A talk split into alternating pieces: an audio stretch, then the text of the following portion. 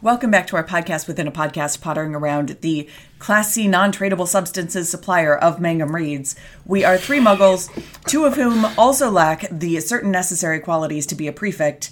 My name is Sarah. I'm joined, as always, by BJ and Spencer. How are you all doing?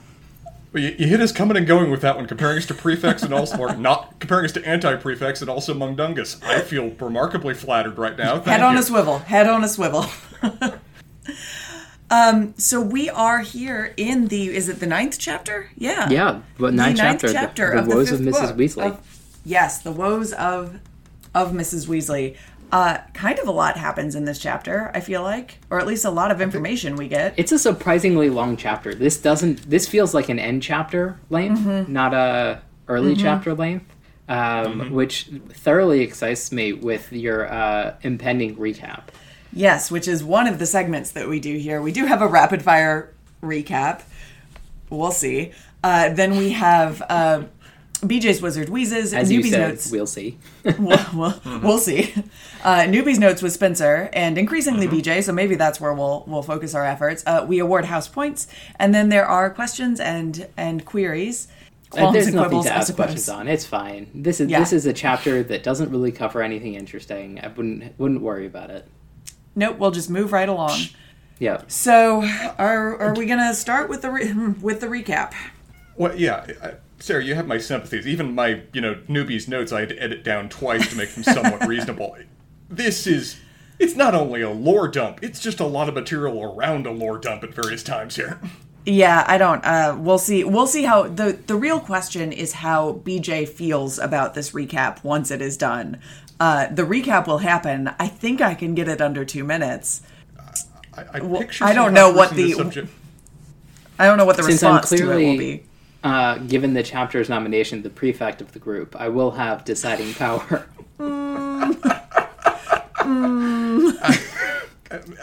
I, I can imagine this is going to boil down to is your description of a character going through an emotional response sufficient? Because we get a lot of that on very different, various different angles for various different reasons. No, and I'm sure it will not be, but whatever. I've decided I don't care. I um, believe in you, Sarah. Thanks. do you have a bet or just two minutes or hell water? Or I so I think I am gonna go. I I think I didn't do a. I did do a bet last time. I just remembered. Um, I'm gonna go ahead and do a bet, but this is kind of the because I'm just trying to get it under two minutes. I'm gonna do the 155, and um, I might as well bet because we're all in at this very, point. You've been very sparing with it so far this book, and I've appreciated it. Well, It's perfectly fine for this chapter. Okay. All right, timer is ready when you are.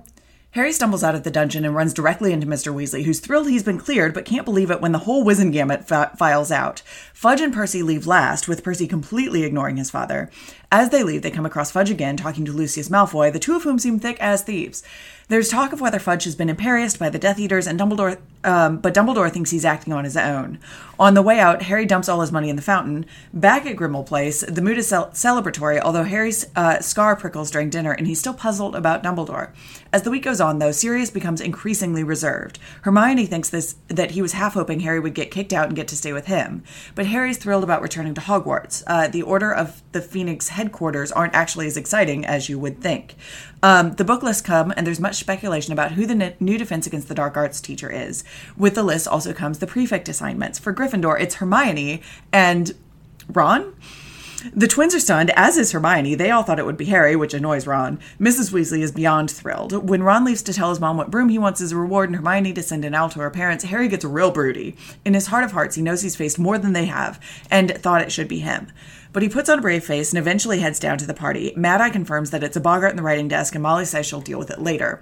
There's much toasting and talk of who was or wasn't a prefect around the table. In the midst of things, Fred and George reveal to Harry that Mundungus has been their supplier for certain Class C non tradable substances. There's also chatter among the Order about why Dumbledore didn't make Harry a prefect. Molly heads up to deal with the boggart, and Moody calls Harry over to show him a picture of the original Order of the Phoenix, many of whom were blown to pieces, tortured, or otherwise gone. As Harry escapes to bed, he comes across Mrs. Weasley in the drawing room, sobbing, trying to cast Riddikulus at a boggart that keeps retur- that keeps turning again and again into the dead bodies of her family members.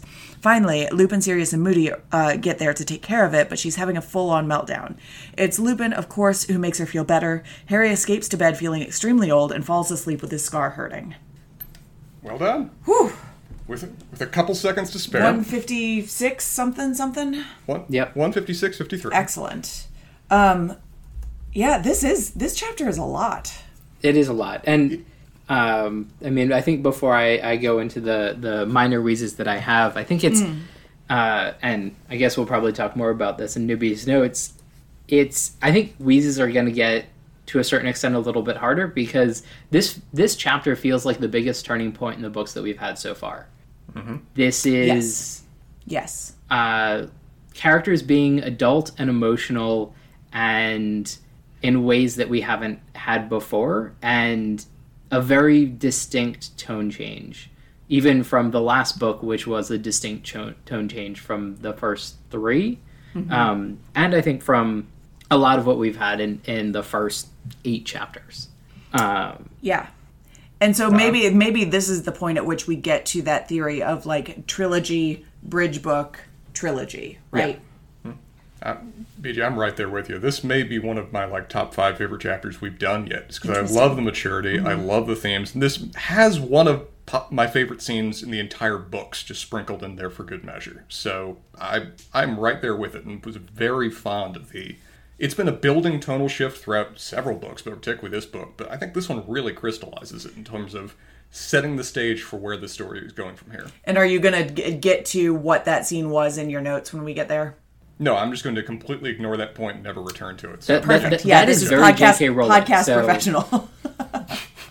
in eight chapters, we may get there. I'm going to reference it for each of the next episodes. I'll put my red there. strings up. Mine are just Spencer referencing things that he never returns to. um, BJ, what what what are you wheezing about? So, uh, I'm actually very curious. Sarah, do you have your book in front of you? I do, yeah. Um, so it's uh, probably a couple of pages in. It's uh, Arthur Weasley talking uh, about uh, Lucius Malfoy after they met him. Uh, we have what seems to be kind of a paragraph sentence, but also a typographical mistake, perhaps. And I'm just sort of curious if it uh, ends up in print as well. okay. Uh, it's gold, I expect.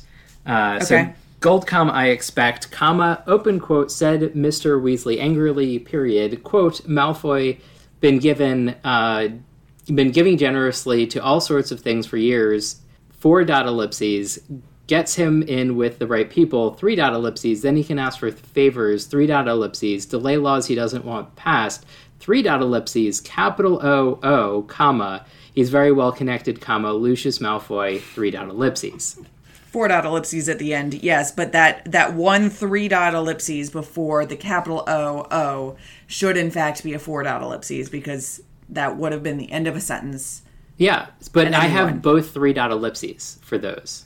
Oh, interesting. Okay, I have a four dot, and then I, or I'm sorry, I, I have a three dot there, and then, And I have a four, dot, at the end. Yeah. Um, so the other thought thing that I thought was very interesting is that uh, Moody also seems to have a very heavy ellipsis heavy way of talking, and I, I guess I wonder if that's sort of supposed to be he's a little old and wheezy.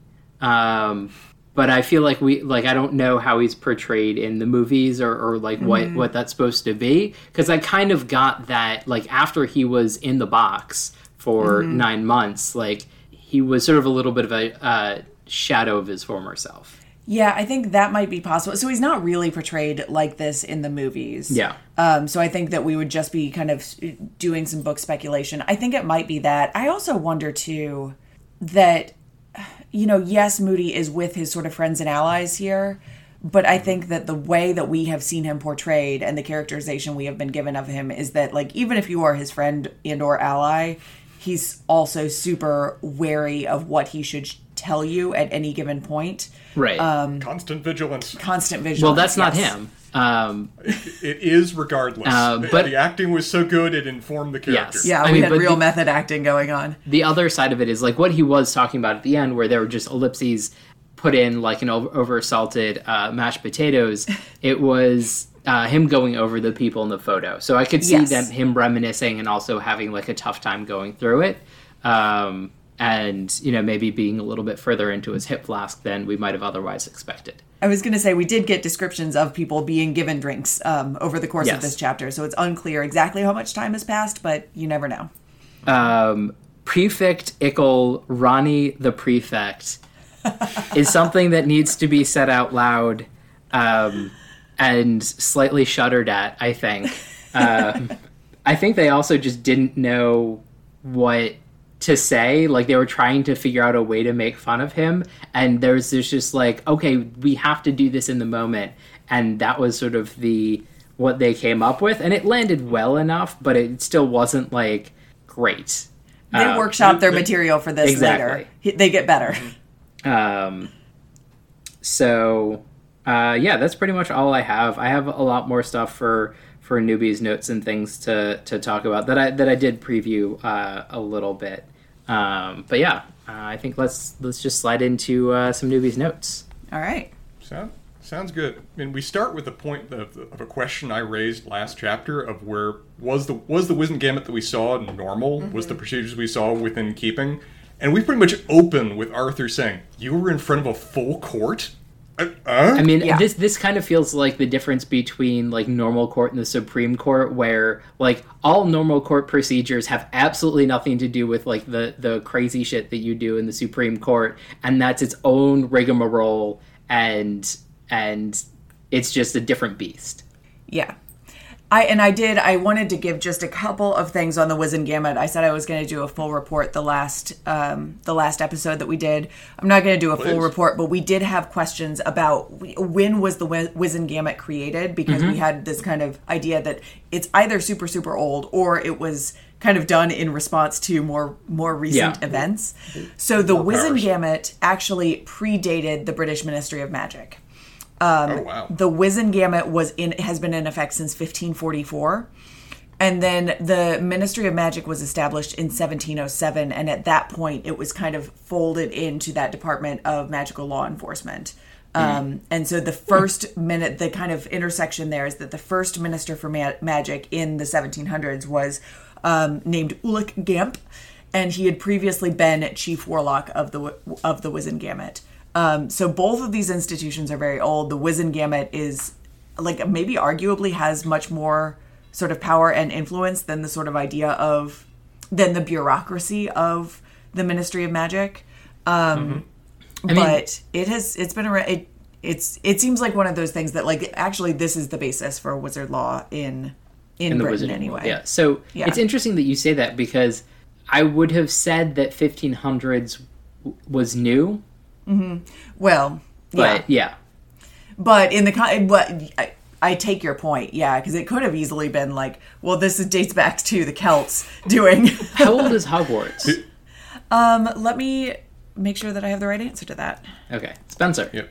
More notes. B- B- well, BJ, I was right there with you, where I was kind of assuming. So, was Merlin on the original court kind of old? Are we talking about? Yeah, I mean that that was sort of Yeah. like where where I was leaning. Like, okay, this would make sense, but yeah, Okay, and so Hogwarts predated them both. It was founded in the 10th century.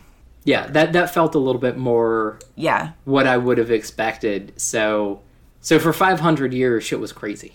Yeah, I, Yeah, I, I enjoyed that the feels essentially. right. I, I, I would be fascinated to read about essentially the Warring States period of, wiz- of wizarding history that was Mm-hmm. apparently the you know multi hundred year period that was going on there. Mm-hmm. I adore Lucius Malfoy being so openly brazen about being a villain and it just being fine. It's like this. This is a delightful statement of institutionalized power that he can just be openly a Death Eater, pretty much, just straight up telling, "Oh, look at all the situations you've you know, snaked your way out of. How fascinating!" It's like brazenly bribing people in the open open alcoves, discussing his prior misdeeds without there being any problems about it at all. And it feels appropriate, given the aristocratic background that's kind of bleeding into this, that he is basically um, above and immune from prosecution. He always has been. He can't picture or operate in a world where he wouldn't be.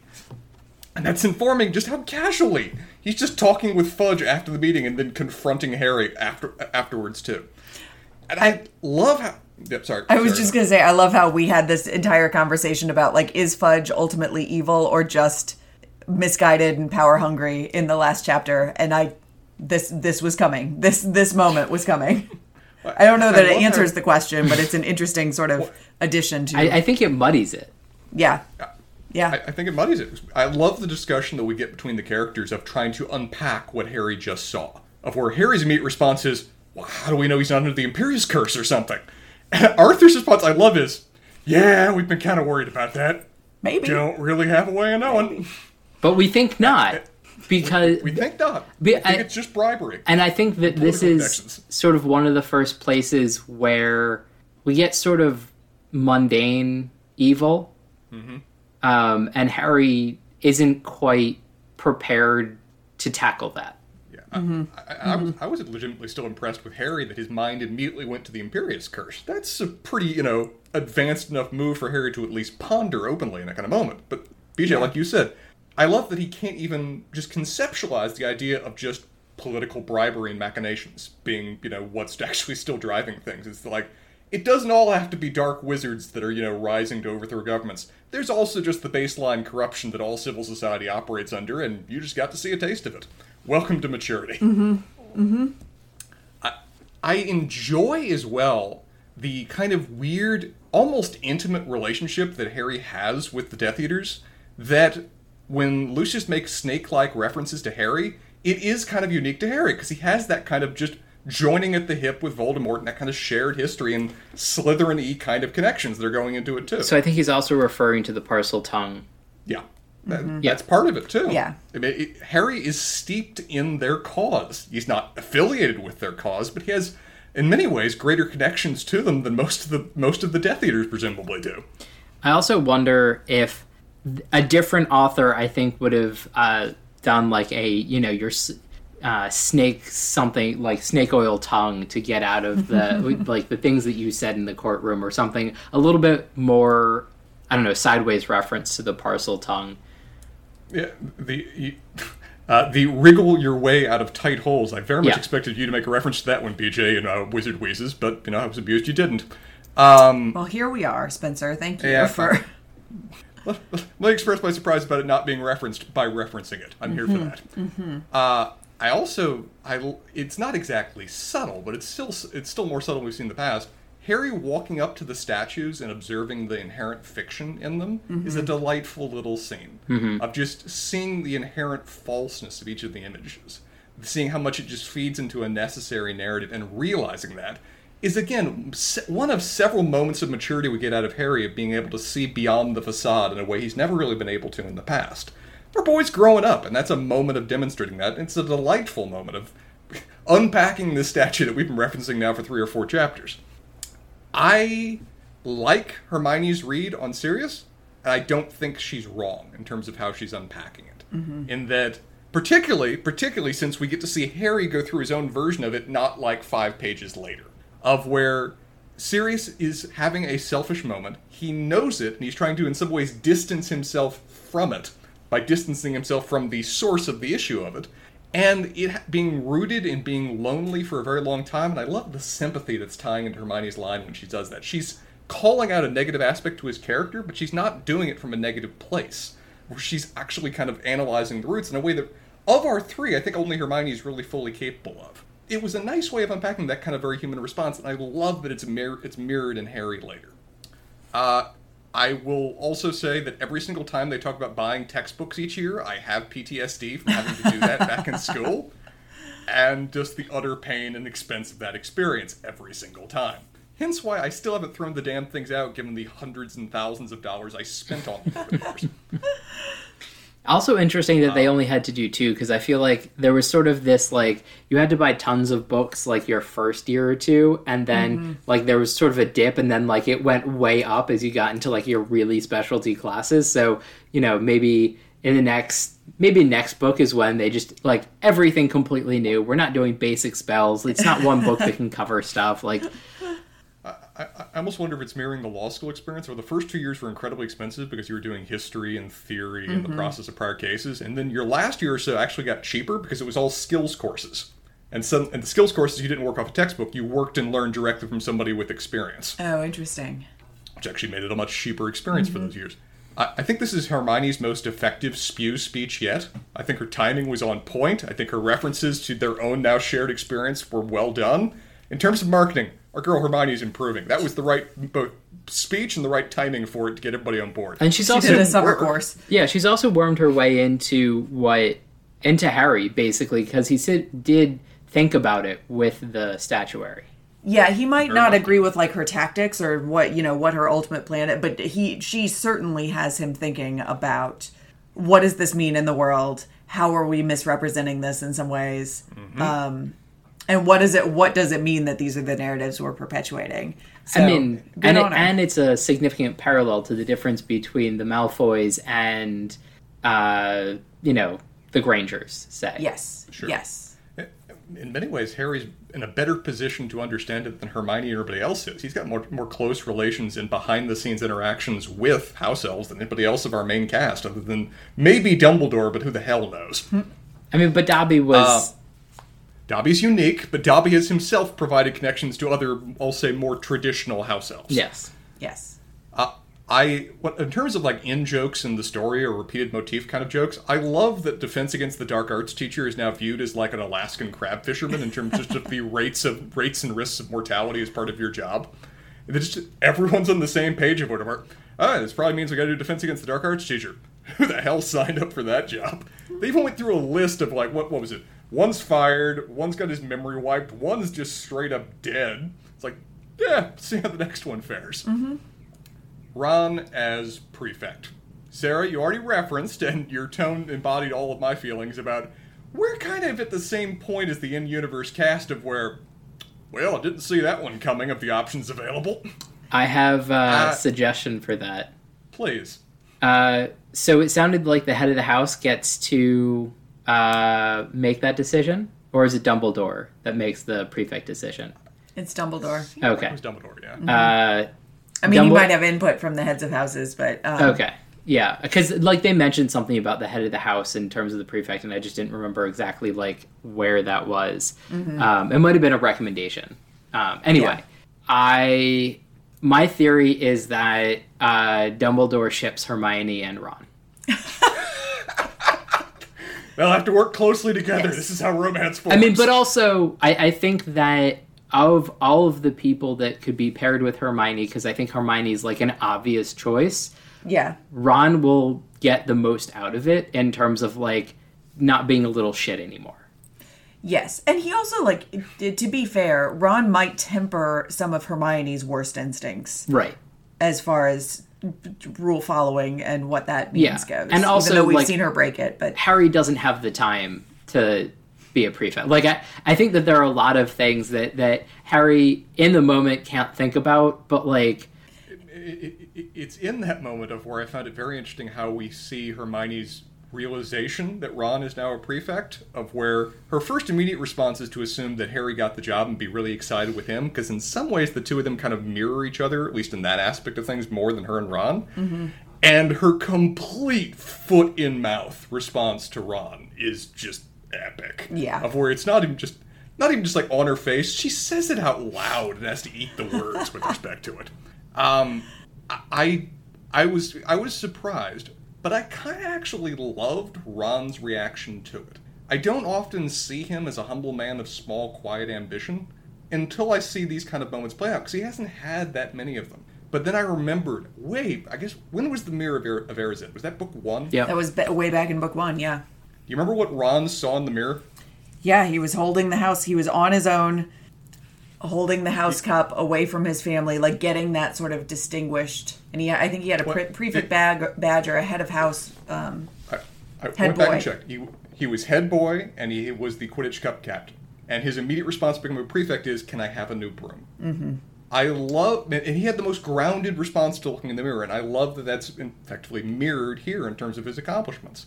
He is a humble person, both family background and from experience, and being otherwise kind of overshadowed by his two friends. And there's a certain charm to that, and there's a certain honor in it. And I think that maybe in some ways Dumbledore is recognizing that. That maybe I don't want somebody that's obsessed with themselves. Maybe I don't want somebody that thinks that they are the God's gift to mankind. A person who a person who will appreciate this job and be proud of it for the job. Hey, Arthur's done well with it. Maybe maybe his son will do well too. And also, Ron's been overshadowed by a bunch of his brothers in different ways. And I think Sure. he had a very adult moment of he was very resentful of his family's position previously. And I feel mm-hmm. like the exposure to Percy being Weatherby has made it so he's a lot more accepting of like how his family is, what like what their resources are, and just like a like hey, I under like I I get that money's tight, and so like, but this would be really nice, and I think that there are brooms that like we probably could manage that I would be super happy with, and like he just he gets it. He still wants mm-hmm. it, and and, and but like he gets it. Yeah, I I love you mentioned that because I loved how little resentment, how little just chip on his shoulder was playing into those lines. It was such a much more measured understanding of his un- understanding of his family and appreciating of his family response in a way that we haven't seen of him previously. They're all growing up, but Ron is in some ways doing it almost faster than his peers. Uh, I also adore Molly's response in terms of, oh, this means everyone in the family's been a prefect with Fred and George right there. Just like, Mom? the hell? They did. They they had recovered themselves enough by this point to have a very funny response to that. In the sort Yeah. of like, "What are we neighbors?" Yes, it's, uh, before that they were mocking. After that, they were just straight up indignant and kind of sulked off to their room, just like I didn't want it anyway. um, I, said, I adore Harry's reaction. It's so human to see him go so have that just green with envy moment and just questioning why the world isn't honoring him as much as he feels as he's entitled to. It's a very appropriately self-absorbed human response to this kind of moment. Of he's and even the little resentful voice that's playing in his head, just kind of questioning why he isn't giving his just desserts when it comes to this. But it's still ending with him, as Harry often does, fighting his way through to do the right thing and go up to his friend and give him what was, even if it took a bit of pulling, an honest, appreciative, you know, su- supporting response was great. I I have been through those kind of moments of just chattering my teeth with either jealousy or whatever else, but still feeling the need to do the appropriate friend thing, and that was that was well played out. Mm-hmm. I, I also helped. I also enjoyed that, that part of his processing was through the learned experience of the prior experience of his father's generation. Of just realizing that as much as he's idolized his parents and his dad and assumed his dad accomplished all things, no, of course his dad didn't get the job. His dad was in the exact same position of you among his friend group. Obviously, he wasn't going to be a prefect. I mean, maybe not even Obviously, him. I Lupin think was. he, he was even more like Fred and George because I Yeah. mean, like the whole Marauders map, having the Mm-hmm. cloak of invisibility, uh, just a whole bunch of things. So it was just like, mm, no, Yeah. no. Hermione is Lupin. Uh, I, I think Harry might be a little bit more like Sirius, honestly. D- uh, I'm sorry to jump ahead and ask a question. Do we know who was Lupin's peer? Is Oh, it who character was- we would be aware of? No, I don't know that we ever. I don't know that we ever get that information. Who the sort of female prefect with him was? I no. Okay. Uh, now, coming to what I already referenced as one of my favorite scenes, um, unpacking the picture and going through the me- people that are on the picture of the original Order of the Phoenix is an absolutely wonderful scene. It's like a World War One veteran going through the PALS battalion and describing what happened to an entire generation. And just the trauma of that. Like BJ, you said, the pauses that are going through as Mad Eye is describing this. The what he says and what he doesn't as he goes through each person. And Harry having just come to terms with what war means and what the cost of it is, it's just finally dra- driving home what the casualties have been and in some ways almost explains Fudge's reaction better than anything we've had previously. This from a different angle. Of where I've always kind of imagined Fudge in my mind physically as looking like a Neville Chamberlain kind of figure. And this just sets him up to be that, of where he and everybody else was in a generation of where, if we look at the Order of Phoenix's representative, like 60% of them died violently in mm-hmm. terms of what they lived through, what the last war meant. Wanting to do everything possible to avoid that and bury your head in the sand is from our outside gaze a horrendous reaction that will accomplish nothing. But from people who lived through it it's a realistic reaction too from a certain degree as well Yeah. and the fact that Harry has to try to process it for the rest of the chapter and feels old in a way he's never had before is just so perfectly on point for that kind of rhyme and rhythm. And then there's also a really interesting comment um, that is is so true, but also just it's it's not what Harry thinks he needs to hear, but it is. Where, um, as I remember, Moody says, "I thought you would want to see it," and the answer is absolutely not. Like this is not what what Harry wants to see, but it's much more what he needs to see, and he will have wanted to see it. Yes. And it's that, Yeah. and I think he sort of starts to get it at the end of the chapter. I, I, I we haven't honestly spent enough time with Mad Eye to know, but I almost felt like he was fully aware and appreciative of what Harry's actual response was going to be and Yeah. what his response may be in the, in the future when it comes to this. I, when he said, "I thought you wanted to see it," I much more interpreted that as, "I thought you needed to see this, and you'll appreciate it later." Yeah. You know, this is one another one of those moments with Mad Eye where it is weirdly resonant with the um, the fake Mad Eye that we had before, where you know when when Mad Eye took, um, I suppose it was Barty Crouch Jr. when he took Neville aside. Yeah. Um, after that particularly difficult class, and and gave him a cup of tea and gave him a book that he knew he would, would like. Yes, there were ul- ulterior motives there. There was something else going on, but at the same time, that feels like a moment when he was so deeply embedded in who Mad Eye is that we also nevertheless got um, a real moment of the deep thoughtfulness that he has about what someone actually needs Yeah. in a mm-hmm. particular moment. Mad Eye Moody feels like a Dumbledore that went to war. Mm-hmm. Mm-hmm. That's a fun way of putting that. I like that. I- I think that when I was reading it too, I almost almost viewed a certain element too of not unpacking, but almost sharing of pain going into it as well. Of where Mad Eye described it as being, "Oh, look, I just found this," but my reaction when reading it was that was a lie, and that was in some way something that he's almost just kept in his back pocket and may stare at every now and then when nobody's looking. And that was kind of how I went into interpreting the scene. It made me feel very resonant and sad for the character during that. Um, and then the other thing interesting there is we got another mention of Dumbledore's brother, uh, Yes. which feels like a uh, sizzling fuse. Yeah, Aberforth. Yep. Yep. M- moving on to less dramatic things, Tonks's hair is tomato red, and that's not explained. We will have theories about what that means in terms of the forecast for the day. Yep. Uh, and Harry's also realizing the utter emotional and relationship dangers of being a partner with Fred and George on business, of where he's suddenly realizing they're getting what from Mundungus? And if their mom finds out, am I disinherited too? I don't know if I could deal with losing Molly Weasley as being my pseudo mom. Yeah. Um, so there's a question that I wanted to ask that I think is more suited to this, like the discussion of the chapter. Okay. Do you think that Mrs. Weasley went to the boggart on purpose? It's a really good question.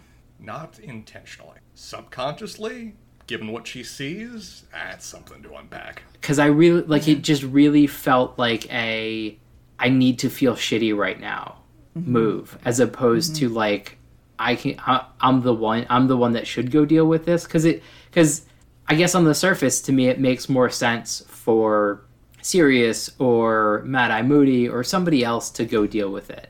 Yeah.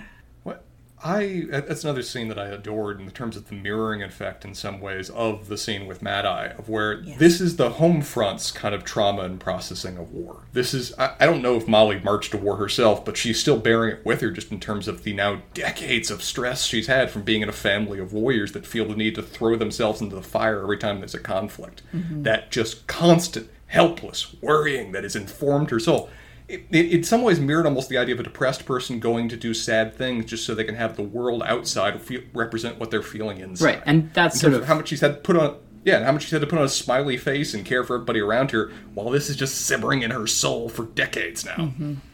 I and sorry, sorry. I was going to say just to that point, you know, the the fact that she has done this in the midst of um, and that she is experiencing this and re-experiencing this in um, in the midst of what like really has been a joyous um, a joyous occasion. She's gotten great news. She's had um, the party seems to have been a, a success and fun for everyone, even as Mad Eye is doing his sort of march, through, you know, march through the trenches again. Um, it, I, I think it's a really astute point, BJ, that it does. It feels a little bit like I've got to leave this situation and go do go deal with mm-hmm. something real now or go experience something real in some in some ways because she knows it's coming. Um, she lived through it before. She knows it's coming. I almost wonder to what degree Mad Eye saw it coming too, because Yeah. he has he has that odd little moment too of when you know he says, "Oh, it's a boggart." You want me to handle that for you, Molly? yeah. Um, but uh, I, Sarah, kind of like what you referenced, I really loved the scene of both Lupin and also Sirius too, trying to bulk her up afterwards when it comes to mm-hmm. what they saw, in terms of just trying to present from their perspective logically. It's not going to be like last time, but for everyone in the room, it somehow just still rings untrue. Doesn't matter if it's not going to be the we're outnumbered twenty to one, we were unprepared. It's still war. We're all still marching to war. It is going to be the same as last time. I mean, this Whatever also scale, whatever difference. Yeah, this also kind of feels like they're pulling out their old uniforms and seeing if they they still fit, and Yeah. And it's basically the people that are doing it are like, well, it's not going to be like last time. It's like, okay, but like, uh, Yeah. yeah, yeah I mean, their descriptions of last time also just again just set up the same things we saw in the picture. Man, the odds were stacked against them if any of their descriptions are accurate. I mean, twenty to one. The other side had a head start. We weren't prepared. We were constantly trying to catch up and dying in the process. It seems a miracle they even survived that last time around. Much less they're now having to throw themselves into it again.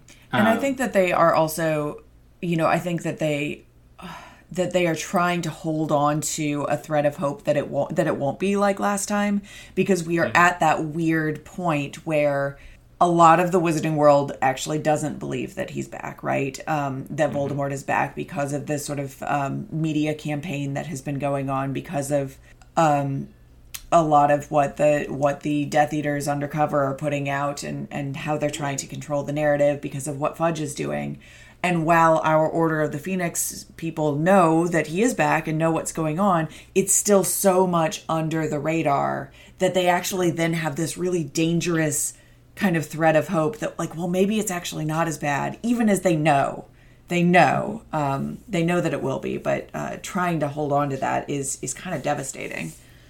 Yeah, Yeah, It's, it's, their position is just so uncertain of where they don't know what the ministry is going to do tomorrow. It is equally likely, in some ways even more likely in terms of the negative, that the ministry will either declare war on Voldemort or them come tomorrow evening. Yeah. They have no way of knowing that. If anything, from the reaction so far, it almost seems more like the ministry is going to raid them as being an illegal organization before too long. Mm-hmm. But on that wonderfully depressing note, Sarah, who won and who lost this chapter? I think you got options. Well, yeah, I was sitting here thinking about it because I have not actively picked anyone yet because, well, because I didn't. But I, I think that going along with the tone shift that we've been talking about and the way the way that these books are becoming more more sticky and more difficult is hmm. that there are not clear. I think we're out of the land of clear winners and clear losers for a chapter for chapters. Shades of gray. I mean, I feel it- like it really is. we have some easy candidates and then hard candidates. I, I think Mm-hmm. Molly is a loser is an easy candidate from like the start to Sure. the end, and Yes, Ron over the being- course of the chapter, certainly. Yeah, Ron being a winner is sort of Yes. an easy choice. yeah. And I think that there's a whole lot of shades of gray, but if we go with our where do they start the chapter and where do they end the chapter, yeah. it's sort of then a hard under un, yeah yeah under that rubric i think we have we have molly and ron which i am i am perfectly fine with um Yeah. I mean, I, think, it's worth talking about Harry. yeah Um yeah I don't know which category I'd put him in. We we talked about doing a character development uh, award Subcategory. yeah and harry might have won that one this chapter he has been he put in the work he put in the the personal work on himself Yeah. Um, we In we this really chapter. got something different from Harry this time around, which I thought was Yeah. really interesting. I Um, almost feel I almost feel like Harry got that moment that every kid goes through of seeing your parents as human. Yeah. Of where you got to have honest conversations in vulnerable moments in adults in a way that he hasn't really had an opportunity previously. Mm-hmm. In both Mad Eye to a certain degree, but certainly Molly Weasley, who is more his mother than anybody else in the story and proudly accepts the title. yeah He he got to see her in a light he's never had before, and I, I almost hesitate to put Molly necessarily in the like had the worst chapter category because it's more like no no no we're just finally seeing the shit that she's been going through for three books. Yeah. yeah. And I feel like that's actually been a lot of our discussion, the the thrust of a lot of our discussion around Sirius too, right? Because we have named him loser of the chapter sometimes, but it's really just been an unveiling of what he has has been dealing with, not new shit. Yeah. Mm-hmm. Well, But let's go with Molly and Ron for this chapter. This was a very Weasley heavy chapter. Yep. Um, Questions? there are questions. BJ, after you, unload unload on us. Um, all right, let's start out light. About how much money did Harry dump in that fountain compared to, say, how much a broom costs galleons? for the textbooks or something like that? Because this feels like Yeah. It certainly Weasley feels like life-changing money. Yeah, he it certainly I I my thought is that he probably could have paid for everybody's new textbooks with what he dumped out into the into the fountain. It doesn't give an exact amount, but he when he made the promise going in a couple of chapters ago, it sounded like a not insignificant amount of money. Yeah, this felt like in today's money, like five hundred to a thousand bucks that he just Yeah. like was like, all right, plop. That's that's my sense of it. it, it I enjoyed just the rich kid kind of reaction he does there, of where I'll put all my money in my pocket when he's when he's going by the fountain, and to him, he, we have never seen Harry kind of even fully understand what money value is. He struggles almost with the with the, with the currency converter as much as we do, because he doesn't he he has just infinite amounts of money of stored away. He has whatever he needs for a given moment kind of category of stored away. Spencer. Um, is the description that we get from Sirius and Lupin about how behind they were and how much the odds were stacked against them in the prior war accurate? Or are they in some ways playing it up to make Molly feel better? I think it's pretty accurate. Um, I think it's pretty accurate, and I think that one of the things that we we have been getting trickles of, and we're just starting to get more information about, is how um, how robust Voldemort's kind of network of influence was. Regardless of, as we've talked about before, are you a sympathizer, a supporter, or a Death Eater, right? Um, and even if you're not actually any of those things, the campaigns of disinformation, um, the secrecy, the lies, all of that made was so deeply entrenched with how um, and the campaigns of fear were so deeply entrenched with how the like everyday lived lives of people were were happening that um, I think that that this is an accurate representation of just how much of an uphill battle the Order of the Phoenix was was fighting against. Um, BJ. I this is not something. Well, you probably can answer. Uh, is the voice in Harry's head his? Great question.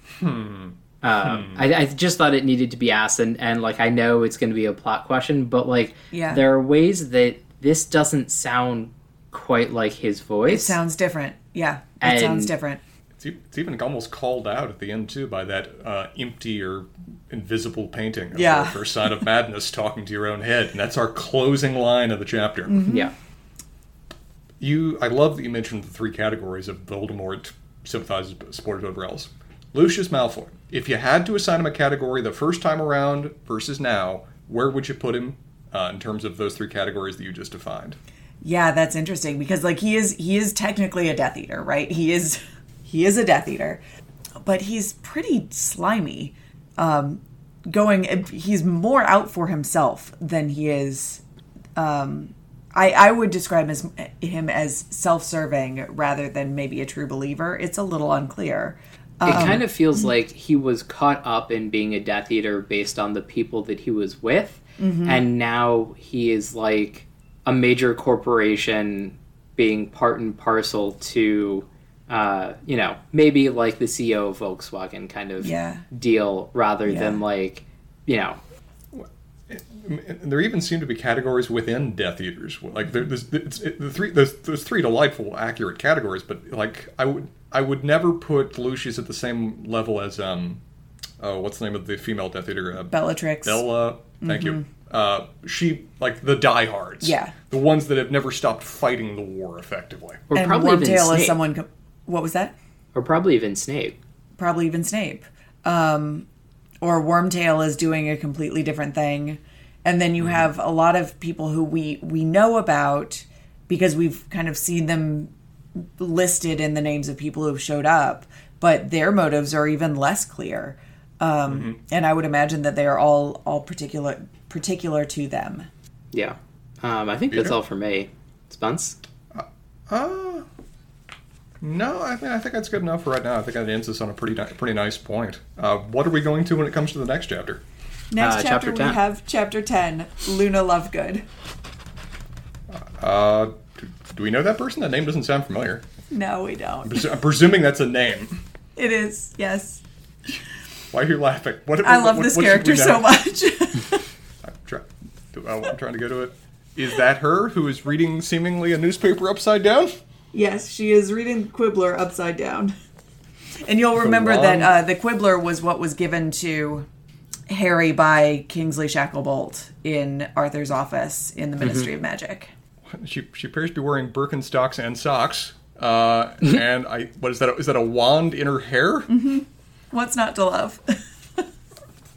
Okay. Is, can you tell us anything now to expect, or is it better to be a surprise with this no, character? no, come in fresh. Come in fresh. Okay. Next time on Magam Reads, Yeah. Luna Lovegood. We'll see what that means. This has been really fun, guys. Yeah, this, this was a blast. Looking forward to next time.